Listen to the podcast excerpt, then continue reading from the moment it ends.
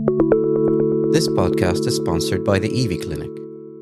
Preparation for life. Welcome to the Baby Tribe podcast, where we will explore the beautiful chaos of parenthood and discover the joys and challenges of nurturing our little ones.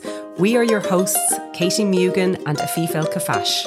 Each week, we'll bring you the latest information on all things to do with parenting and delve into insightful conversations with experienced parents to bring you practical tips, heartwarming stories, and a dose of laughter that every parent can relate to. So grab your coffee, find a cozy spot, and join us as we embark on this unforgettable journey of parenthood together.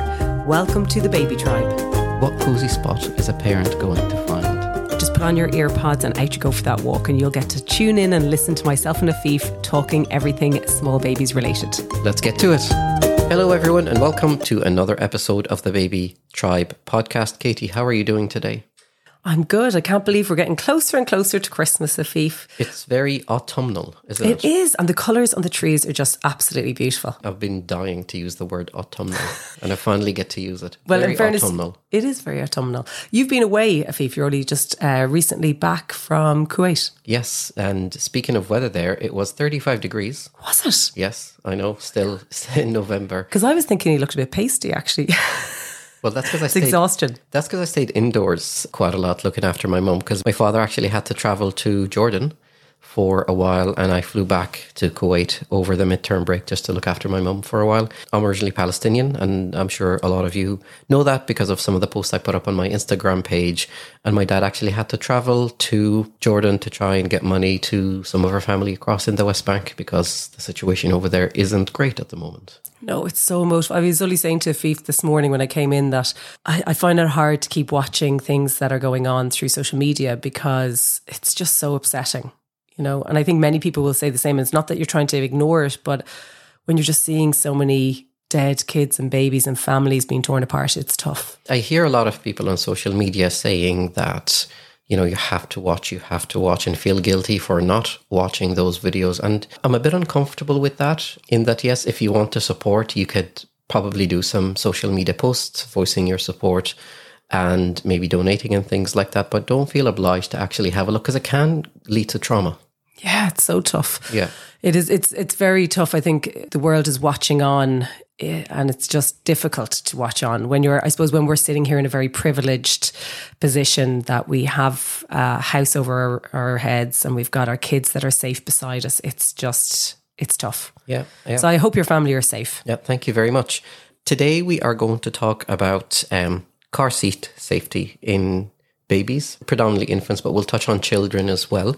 And I think it's a very important topic to discuss because I just read recently that unfortunately the number of road deaths for 2023 have already exceeded those of 2022, and we still have a good two months to go before the end of the year. So we've had a particularly bad year with road traffic accidents, road traffic deaths, unfortunately.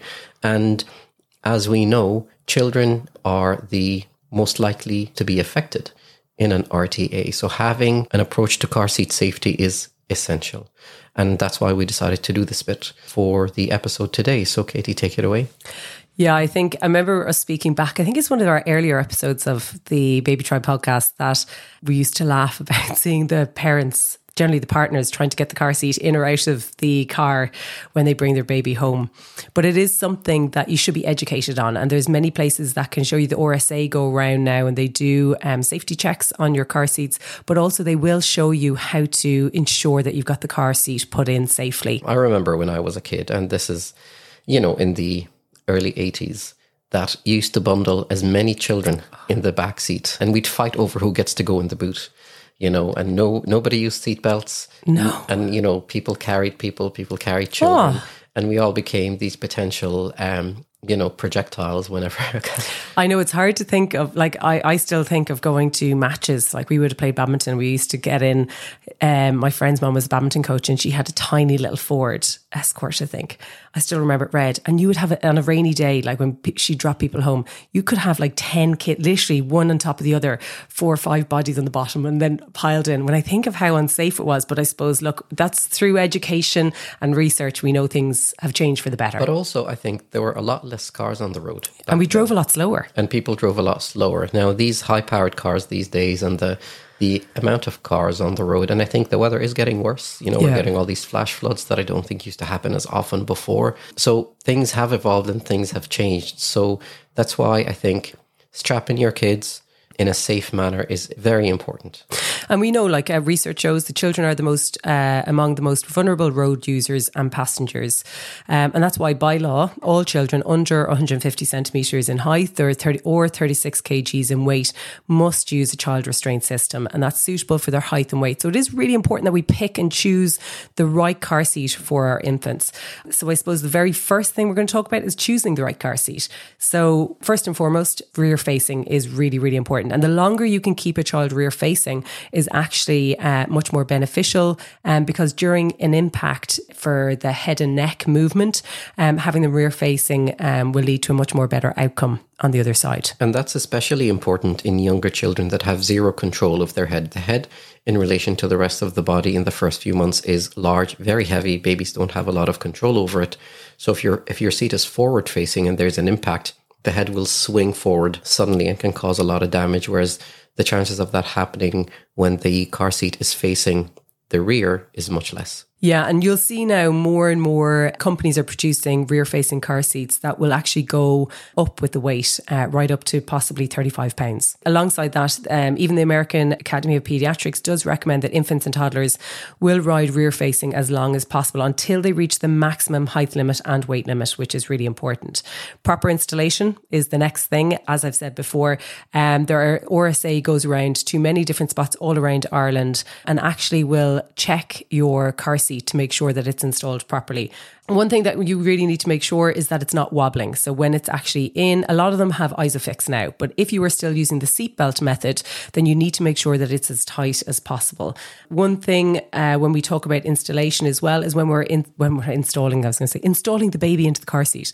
When we're putting the baby in the car seat, it's really important. No coats, um, no extra blankets in under the baby, that the baby is the only thing that goes in, and that there's a proper, if they need head support, if we're talking about the newborn infant, that, that it's fitted correctly.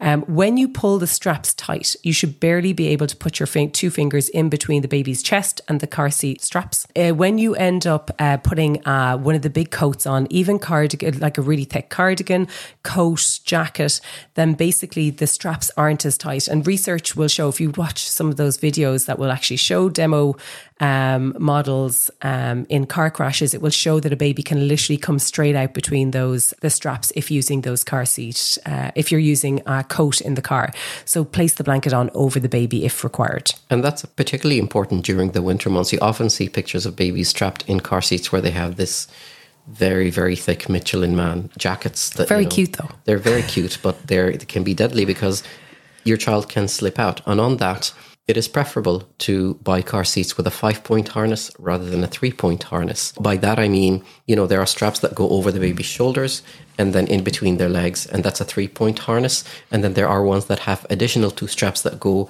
around the baby's hips and anchor the um, straps to the back of the chair. It is preferable to have the five point harness because a side impact can send the baby flying from the side, and a three point harness sometimes does not protect the baby as much as a five point harness that can actually protect the baby from a sideways impact from them coming out of the chair to the side. And you've done, uh, you've just jumped to the next point there. So position in the car um, greatly impacts uh, safety as well. So putting the baby, what they recommend in the middle of the car is by far the safest place. Um, but obviously that does depend on the size of the car and everything else that you're hosting. But um, yes, you're right. Five point harness all the way. Never purchase a second hand car seat um, unless I suppose you know it's a neighbor, friend, or somebody very close to you. Buying a second hand always leads to the possibility that they've been in a crash, um, and then obviously they are ineffective. And if you are going to use a second-hand car seat, make sure you check the expiration date on Yes. them. I know a lot of people don't realize that car seats can expire, but they do. They all should have an expiration date on them. The straps can get loose, the plastic can get loose, and things like that. So they're only guaranteed for a certain period. I think it's five years. I could be mistaken, but I think it's around five years. Um, so definitely that is very important to consider if you are thinking about using a second-hand car seat. Absolutely. And I suppose it's also some, something to consider if this is your second child or third, because we always have a, I suppose, we always hand, we always have the hand me downs and things like that, which obviously I know they're very expensive, but it is something to consider when we are looking at reusing. Um, I suppose in conclusion, baby safety in the car is non-negotiable. I think you'll agree with that, Afif. Yes. Um, and I suppose it's really important that we adhere to kind of infant car seat safety guidelines. So I suppose you're taking a kind of significant step towards ensuring the well-being of your child during every car journey. And it doesn't just stop at the infant stage or the toddler stage. It is recommended that car seat safety is adhered to even in the children up until the age of 12. So when we look at when do we stop using a car seat, we are looking at when a child has reached a certain height point, when they've reached a certain uh, weight point, and this is all in combination. And we have to look at the positioning of how the seatbelt will strap directly around the child. So kids, some kids will reach that before the age of 12, and some kids could be older than that. So we're talking about a booster seat in this situation. And a child can ride safely without a booster seat when they pass the five step test. So these are the things to watch out for. Their back needs to be against the vehicle, so their back needs to be able to reach the back of the car seat. Also, their knees should be able to bend at the edge of the seat. So their legs need to be long enough that their knees are slightly over the edge of the seat so that the knees can bend down. Also, the lap belt, so the part of the belt that goes over the lap, has to be on top of the thighs. And this to me, I think, is really, really important. The shoulder belt needs to sit between the neck and the shoulders, not across the neck, because that can cause serious damage in the event of the accident. And they can't be slouching, they can't be leaning over the edge or kind of slouching down. So they need to be able to sit properly in order for the car seat to protect them safely. The only thing we didn't actually mention was the airbag in the front car seat. If babies are traveling in the front of the car, you need to be very aware that a car, um, the airbag shouldn't be on when we've got, um, or there's a distance between where the car seat is and where the airbag can come out. And that will differ depending on the car you are driving in. So I hope you found that piece on car seats helpful and please drive safely, especially in and around the Christmas period, and stay safe out there. So, Afif, who is our guest today? We have Minister Helen McEntee, the current Minister for Justice, and we have an amazing conversation. I'm sure you're all are going to agree. So, Minister McEntee comes from County Meath and she has been interested in politics ever since her early school days. She actually went to university and did a degree in economics, politics, and law at Dublin City University. And in the summer of 2010, she began to work in Leinster House with her late father, who was then an opposition TD and later moved with him to work in the Department of Agriculture after the 2011 election, when he was appointed Minister of State for Food and Horticulture. Unfortunately, the sudden death of her father had a profound impact on her. She resolved to continue his work, winning that seat in 2013 Meath East by election. Her first big promotion came after her re election in 2016, when the former Taoiseach Enda Kenny named her Minister of State for Mental Health and Older People. After Leo Varadkar took the reins of Fine Gael in the summer of 2017, Minister McEntee was appointed as Minister of State for European Affairs. But we know her, I think, most for her appointment as Minister for Justice in the middle of 2020. This episode of the Baby Tribe podcast is sponsored by the Evie Clinic. Evie offers personalized multidisciplinary care in a state of the art environment ranging from consultants, high end scanning, and prenatal screening to expert advice on diet, exercise, and mental health. The Evie's team of world class consultants in obstetrics, gynecology, and pediatrics provide the highest standards of care for you and your baby. Contact Evie today on 01 293 3984 or visit the website at evie.ie for more information. Minister McEntee, Helen, thank you so much for joining us on the Baby Tribe podcast. We're super excited that you are here with us. Thank you for having me. It's great. Oh no, we're we're delighted. Can you tell us a little bit about yourself and your career to date, if you don't mind? Well, um, well, at the moment, I am currently a TD for the constituency of Meath East. Uh, I've been TD for ten years now, which is hard to believe. Uh, I'm also the Minister for Justice. Uh, and I've been in the Department of Justice since uh, June of 2020. Obviously, didn't start there, so um, I would have. I'm from County Meath, so I, I, went to school locally, primary school and, and secondary school in Navan, and after that, I studied economics, politics, and law in DCU.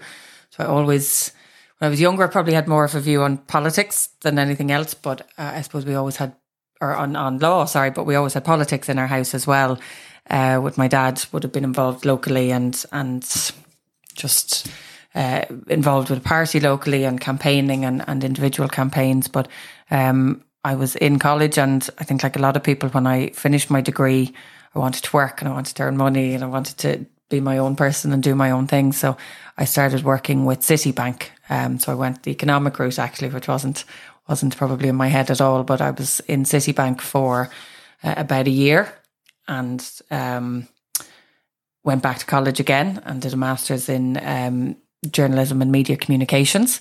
Uh, and it was after that then I got into politics. So I started working uh, with my dad, who at that stage had kind of done a shift and had actually been elected himself. So it was much later on in life uh, for him. He was uh, elected a TD and then became a minister briefly.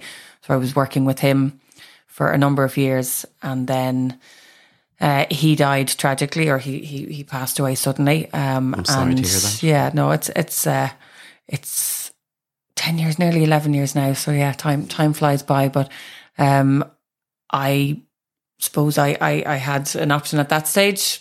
Do I stay in politics and do I run and try and win his seat, or do I do do something completely different? So, uh, so I put myself forward and, and ran for election and thankfully was successful. Um, and I've had two successful elections since then.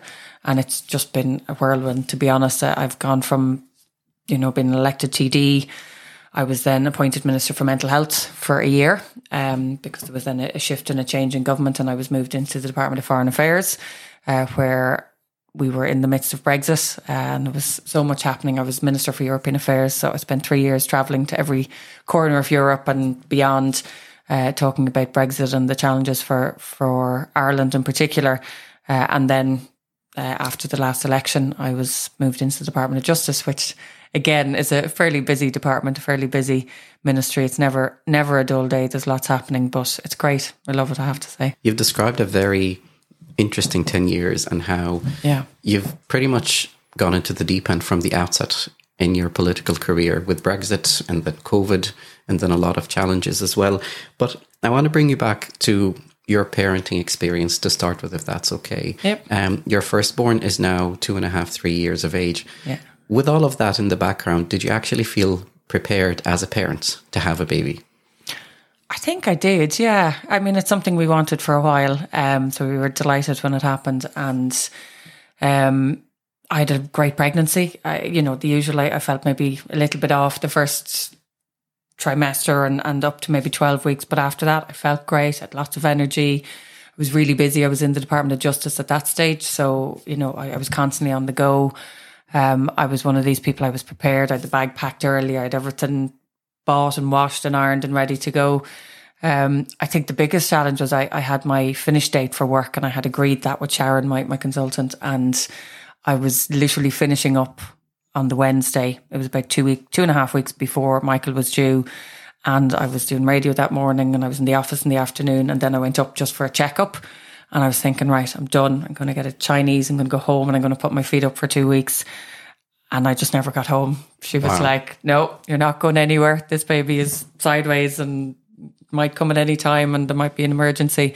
So uh, I had to ring Paul and say, you need to get up here quickly and yeah. find the toothbrush that I hadn't packed or whatever it was. So up until that point, I felt very prepared and very ready. And then suddenly it, uh, it all became very real. But in a way, it kind of was good because it got rid of any of the when will it happen and how will it happen and the, the, yeah. that was probably the most bit you'd be anxious about. I think we, we always think that, you know, either yourself as a mum, as a pregnant mum, or the consultant are in control, but really the baby's in control. 100%. And they, 100%. they decide they decide what happens. Yeah. And what surprised you the most in the early days when you had Michael? Firstly, probably how small he was. Oh, I come really? from a family of big babies. I was a big baby. My my brother had two very big babies, uh, so I was expecting this big baby, and uh, he was maybe seven two. And then because he had a few just little issues, there was no problems. The first night he didn't have as much milk, so we went down to six pound five ounces. So I was trying to hold this tiny little thing. Um, so I was trying to get my head around that. I kind of expected to go home with a child that was half reared at that stage. um, I think more so when I was at home, I expect I, I kind of assumed that I'd be tired all the time. But I don't know what it is. I think women's bodies are amazing when they're pregnant, even though because I was breastfeeding, um, you're awake every couple of hours. I, I, felt fine. I felt like you know it was poor Paul who was exhausted all the time because he was doing a lot of other things as well. But um, I, I surprisingly felt very able to be up half the night and then be up during the day and to mind him and you know which was good. I, I, I didn't expect that. Was your second experience different in any way? Did you find it easier? Yeah, I, I think, um, I mean, the pregnancy again, I had a great pregnancy. Um, you're, you're, you're minding a toddler as well because there was only maybe 20, 20 months between them. So you don't really have time to, to sit uh, and relax when you're not working, whereas you would have the first time. And then when Vincent uh, was born, though, while I was concerned I'd have forgotten everything and couldn't remember anything, it just comes back. And definitely I was probably more relaxed and more chilled. And I don't know if it was because of that, but I feel Vincent certainly slept better and still sleeps better and maybe is left to his own devices a little bit more, you know, obviously with, within reason, but I certainly think you are a little bit more chilled. Um, you don't get as, you don't get the time to yourself, but I mean, that's fine when, when one is asleep you're playing with the other or you're minding the other or you're doing something with the other. So it's busy, but it's great. Yeah. It's it's certainly the second born I often find person from personal experience as well that they are kind of a bit left to their own devices, you know, a bit more and not that they're rare themselves, but you know, you you focus so much on your firstborn and then with the experience behind you, it does seem easier when the second one comes along in, in some aspects than the other. It is. I mean, even now, so at the moment, Vincent is 10 and a half months, I suppose, at this stage. And he just had his checkup this week. And he's different to Michael in that Michael never wanted to crawl. He was always straight to walking. But I, I look back now and I wonder, well, did we give him enough time to do it or encouragement? Because we were just so focused on him. Whereas Vincent now, he's bum shuffling around the place. He's pulling himself up more. He's not crawling yet, but you can see he's trying to do it. And it's probably because we're not sitting staring at him, looking yeah, at him, no, absolutely. wondering what's yeah. going on all the time. So, you know, there can be pluses and negatives to it, but you certainly, you know, you you you, you don't yeah, have the same ability to just sit staring at them all day. I mean, on that, we've a, we've a funny video of my daughter when she was two and she was only beginning to talk and she learned a song in her creche and she wanted to recite it to us. So we were filming it with our camera and we were so delighted. And only when we were rewatching it, um, as she was reciting this for about a minute or two, we realized that our poor son Faisal was at the at the kind of at the end trying to literally climb up the shelves to try and reach something. And he managed somehow to do it himself as we were purely focused on my daughter. And um, yeah, he was able to do it. Of course, he put his life in danger, but you're like, no, we like, grand. yeah, he's grand. But we didn't even notice him. That's the thing. We only noticed him when we were rewatching. I know you do. Um, these things happen, yeah. though. I uh, want to um, pivot a little bit, and um, I read an, an, article in the Irish Times recently, um, an interview with yourself, where you spoke about you were at a meeting at a women's business meeting about ten years ago, where you gave a talk about women can do anything in Trim. Yeah, yeah. in Trim. Has has that view evolved or changed given your experience so far in having two children? my, my overall view hasn't changed in that I think women can do everything and they should be able to do everything, but it's hard. So I think that, that particular talk, I was only just elected, it was 10 years ago. Um, and it was women in business and it was in, I think, Knightsbrook and Trim. And I was 26 and I was just elected and I was absolutely determined that I was going to do everything and we can do everything and we should be able to do everything.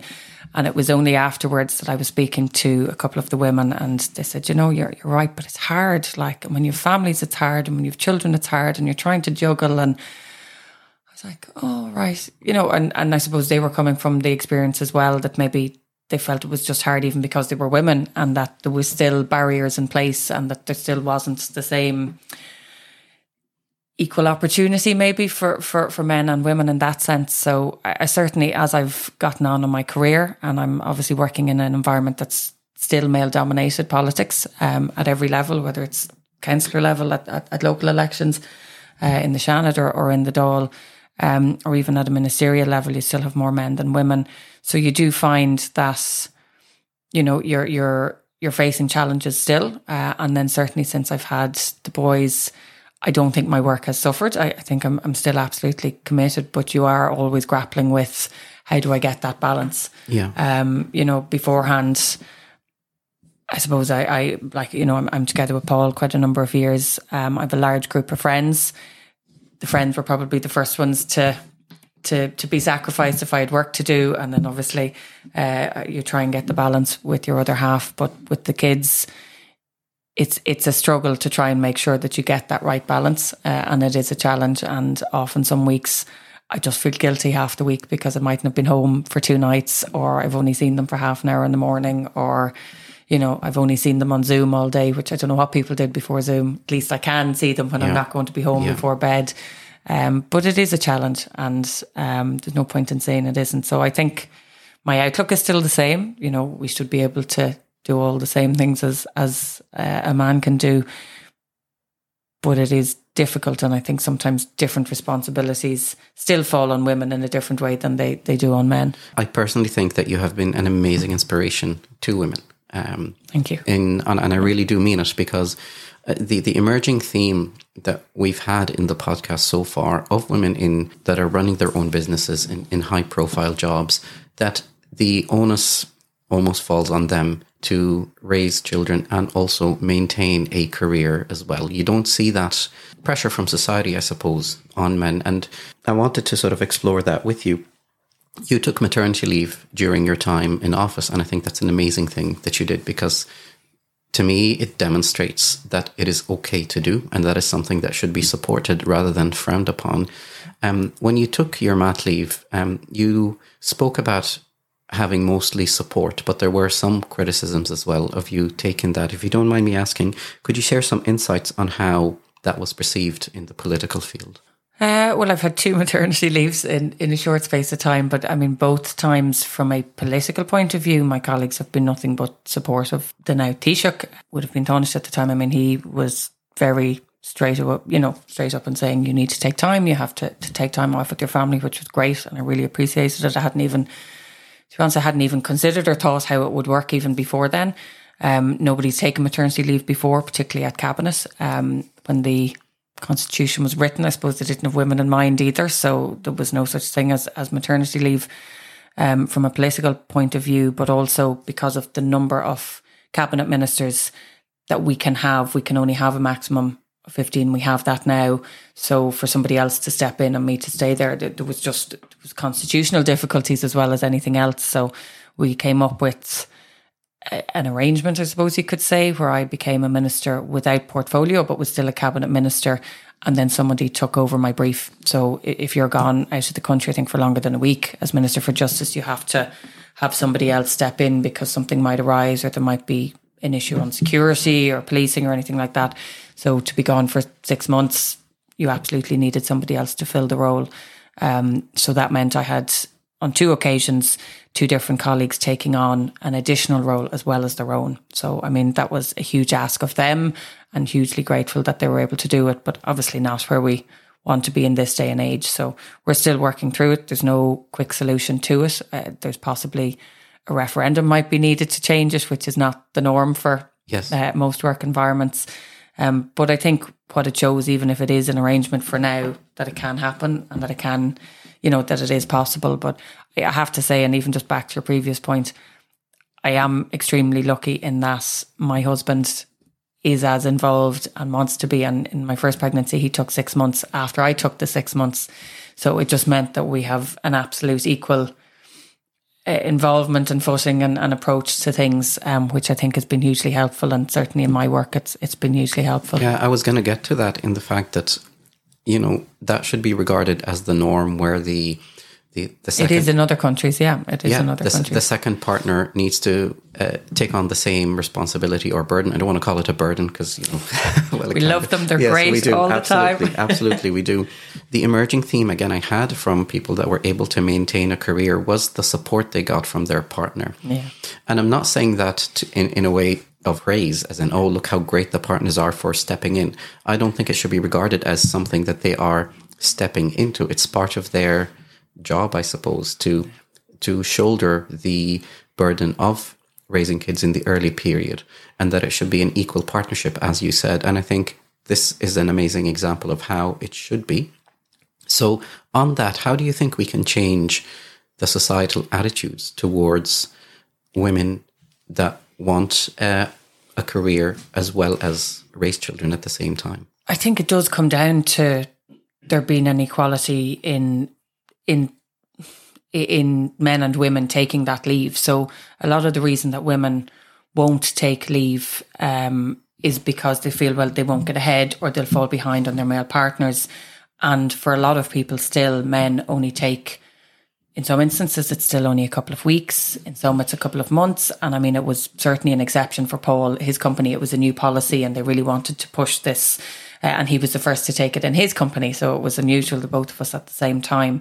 Um, but it is you see in other countries working where you have an equal uh, that parents can take equal time and it just means in work everybody is on an equal footing there's no person that's ahead of the other uh, in any way shape or form so we're not quite there yet i don't think i mean certainly if you look at certain sectors they're doing more and i think 3 months is possibly kind of a little bit more the norm in certain areas. Uh, obviously, you have parents' leavers now, which we're extending and going up to the nine weeks, and that I think is hugely helpful as well. And the more men take it, but it, it is down to the fact that the more men that take it, the more other men will take it and see, uh, and maybe there's a changing um, generation as well that look at things differently. Uh, you know, one of my uncles, when Paul was saying he was taking it off, he said, "I'd rather stick pins in my eyes." you know, just it's not his, it wasn't his thing. He grew up in a different time. He had a different view to it or a different approach. But I think that's shifting and changing, and I think newer generation as well have a different view on on taking time off. Yeah. Oh no, it's it's it's not easy. And uh, myself and my wife used to joke. We were both physicians, and we both used to do 24, 36 hour shifts in the hospital when we were training. And I remember when my daughter was six, seven months, I used to look forward to that 36 hour shift yeah. in the hospital. you know, it was a Give lot a bit easier. of time off. Yeah, yeah. a bit, bit yeah. of time but off. But she balanced it between you, obviously. Um, I mean, she did shoulder the burden. I have to say, initially in the early phase of of um, of our training, we had two contrasting experiences. We had our, our, our daughter in Ireland and we had our son in Toronto. Okay. And in Toronto, she had a whole year of maternity leave supported okay. by by the Canadian government, where she got 80% of her salary um, paid for the whole year. Um, we'll have to. I'll have to bring that back to my colleagues now. So, I mean, it is. I suppose it is something. I mean, the, the way they argued was that instead of paying you 100% for six months, we'll pay you 80% for a year. year. At least you can, if you choose to, can take a whole year. Yeah. Um, and that's something that we found was very helpful. Yeah. It meant that she was under no pressure to to to go back. You know, so I mean, I think we have some way to go to try and support it. Now, there was nothing for for the fathers, you know, okay. so that's so something. That's, yeah, yeah, so you need to get that so balance. I, I really, I really think well. that you need to get that balance right. Yeah. And one thing you mentioned about um, male counterparts, I, I, always find it interesting that, um, I mean, there are a lot of young TDs as well that have young children, but yeah. you you never see um, the your male counterparts being um, I suppose, criticised for continuing to work while their kids are young. And I think that public perception does need to change. No slight on the the person themselves, but I'm more talking about the societal attitudes that it's always the mum that gets um, the comments about you know you're returning to work too early or too late. And do you think that's something that needs to change as well? Yeah, I mean, I can think of colleagues recently, and they've had their partner, you know, their, their wives have had babies, they've had babies, and they've taken a bit of time off, but yeah, they've been back soon enough. But I mean, that's you know, I suppose that's their decision, and I wouldn't comment on it. So I think yeah. it should it should respond in the same way. I think people uh, shouldn't comment on what a person decides to do. I, I have uh, female colleagues who would be a bit older, and when they had children, they were back to work. Uh, quite early on. Now, maybe they feel they had to be, and, and they might have worked in the legal profession in other areas, and, and they didn't have a choice. But um, I think it is very much a personal choice. I mean, the the first time um, I was on maternity leave. It was all very positive, and you know, even people I didn't know or on social media or things like that. Second time, maybe not so much. I think it was kind of oh, here she goes again. And, Okay. you know, um, where you, you know, you, you'd see smart comments and Yeah. um, you just ignore it, to be Yeah. honest. So you kind of think, well, if they've nothing better to do than comment on what I'm doing with my life, then they've nothing better to do, you know. So, uh, but it's interesting the shift on the second one. When you, you, the first one, it was great and it was something new and different. But the second one, for some people, now I say that, Yeah. um, there's a huge amount of support again. But you can just see that there is still an undercurrent there, Yeah. um, which is, you know, not just what I'm facing, but that other women face as well. Absolutely, So, and and that shouldn't absolutely shouldn't be the case. Um, so we're move on. You've returned to work, and you've returned to work since I think June. Is that is that right? First of June, yeah. First of June, and you talked about trying to maintain a better balance between, um, you know, your life at work and your life at home. Um, do you have any um, insight or strategies on how you're able to manage that at the moment to try to strike the balance, if possible? Sometimes I do it well, other times I don't. But um, it does require just being firm and saying no to things. So I have an awful habit of saying yes to everything. Um, Thank you for saying yes to this, by the way. So- Sorry. Yes. well, no, this is Yes. this this is great. Um, and no, I say yes to things because I want to do them, and then I suddenly have to figure out how am I going to fit everything into my day or into my week. Um, and my team are always giving out. I come back and s- suddenly I, I get called in and did you agree to this? Are you doing this? We don't have time for this. So I have to have I've had to start saying no a bit more. Um, and I have, in fairness, because you know, um, early on in politics, I think you think if you're not at everything and you don't meet everyone, then you're no, you're not doing things right. But I think over time, you, you have a greater ability as you get to know people and they know you, um, to manage your time a little bit better. Now, I say that midweek in the Dáil in, in my work, it's always busy, so I might leave on a Tuesday morning at seven o'clock and I mightn't see the the boys or Paul properly. Paul, I would because I, I if even if I'm home late, he's still up, but they might be in bed, so I mightn't see them properly till Friday, and that I find tough, and I try not to let that happen every week. But I suppose when I do that, then I try and keep my weekends somewhat free. So again, I'd be working some weekends, but I'll always try and balance it. Um, and if there's a week that I've been really busy, then I'll try and do less at the weekends. So it's just it's about Yeah. trying to plan your your your week ahead and your your diary and and talking to Paul as well because he's busy and he's in a busy job. Yeah. So you're trying to organise childcare and grannies and people to help and everything else. So Yeah, you mentioned the term guilt as well, and I'm sure that resonates with a lot of parents. Guilt for being away.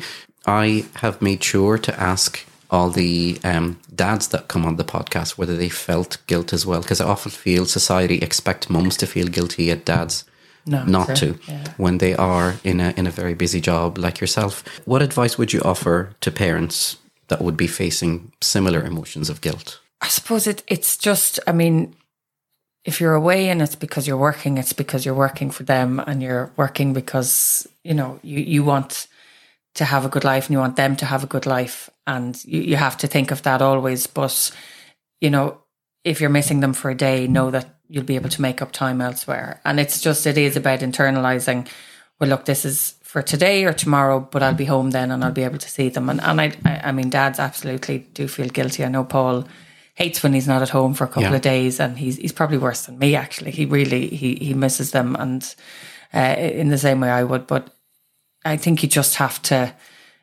accept that what you're doing is that you're working to provide for them and you know for yourself and when you go away on holidays then or when you're able to do something nice it's worth it because you're able to do that with them and you're able to do that for them now if i wasn't seeing them all the time or if i you know if i was working constantly and at weekends then i think i'd have to reevaluate and say okay this isn't working but you know i think for the most part um, I do get a relatively good balance. Some weeks I don't, and some weeks are better. But you know, in a couple of weeks, Paul has to be away for a few nights.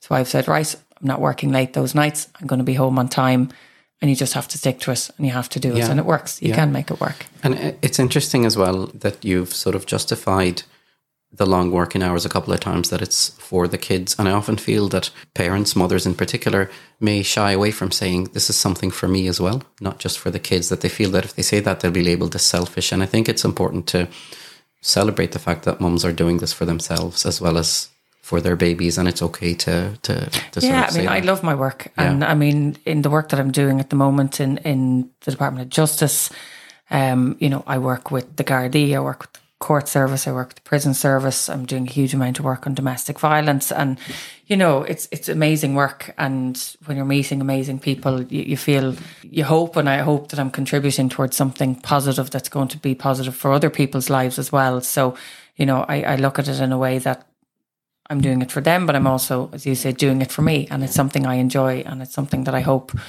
will help other people as well. Some of the, the work that I'm doing. Yeah, I mean, I have to say, it does. It really comes across. I think you are an you're an amazing minister in your ability to communicate with the public. You're very approachable, and I think the messages you send.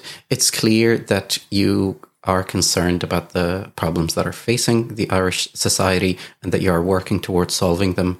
And I think it's a testament to yourself, and it does come across how much you're enjoying this and how much you're kind of doing this not just for yourself but for the kids and for the Irish public. I think you're one of the most approachable ministers. You mentioned as well previously that on that on the aspirations that you never sort of are ruling anything going down going into the future. So how do you envisage your political career down the line? I don't know, honestly. Um, I kind of take it day by day and week by week, and I know people don't believe me when I say that. Everyone thinks I've, you know, bigger aspirations and and I've always said I'm ambitious and I mean that in that what I'm you know in what I'm doing and you know my focus really is like I, I'm I'm really delighted that I've had a chance to stay in the Department of Justice. People don't always get a chance to have a long period in a particular department, and in politics, everything takes twice as long as you want it to. You never get as much done as you'd like. It, it you know. So the fact that I have had a longer time and will hopefully have even longer now to be able to complete some of the work that I'm doing. That for me is kind of what I'm focused on and what really drives me at the moment. Beyond that, I mean, it's getting elected again, and and you know, it's the unusual thing about politics. You have to do a fairly big interview every couple of years, and uh, you're out in canvassing, and and you know, after that, who knows? Because uh, you don't know how governments work or how they're formed or who's in them, so things can change very very quickly. Um, in politics, things change literally in a matter of five minutes. So that's kind of the way I look at it. There's no point in planning for 10 years' time because you really don't know what's going to happen tomorrow. Um, and so my ambition is really to try and achieve as much as I can in the department I'm in. And, you know, I have a wonderful constituency. And whenever I'm kind of stressed or there's a lot going on or you're kind of thinking everything is just not working the, the, way you want it to, I always like to get out and do a bit of canvassing and knock on doors and talk to people. And I think that grounds you as well and kind of brings it back to, well, what am I doing here and what am I, what, what, what is my job? It's working for the people who've elected me. And it's just trying to get all of that balance. Great. Um, and just finally, what message do you hope to send to women, especially mothers that are trying or aspiring to have a career in politics? Just go for it. I, I think women just think that they wouldn't be. A, a lot of women think that that they wouldn't be able to, or that it wouldn't be for them. But I'd say just go for it. Um, you know, make sure you have a good team around you, no matter who you are, whether you're a man or a woman. I think in politics you need to have a strong team around you, a good family, some sort of support. Um, but just go for it. Helen, thank you so much for coming on the Baby Tribe podcast. Not at all. We, Thanks for having me. We really, really um, appreciate the time. We know you're very busy and we really appreciate you coming on. And I'm sure parents are going to find this, and many, many people, regardless of whether their parents are not, going to find this interview um, that it resonates with them. So thank you so much. And can I just say thank you because I've. Uh, I've had your help and support twice now with both of my children, and it's been really, really appreciated. So thank you very much. Uh, thank you. Appreciate it. Thank you so much for joining us on this episode of the Baby Tribe podcast. We hope you found inspiration and valuable insights to help you on your parenting journey. Remember, you're doing an amazing job. Thanks for being part of the Baby Tribe community. See you next week.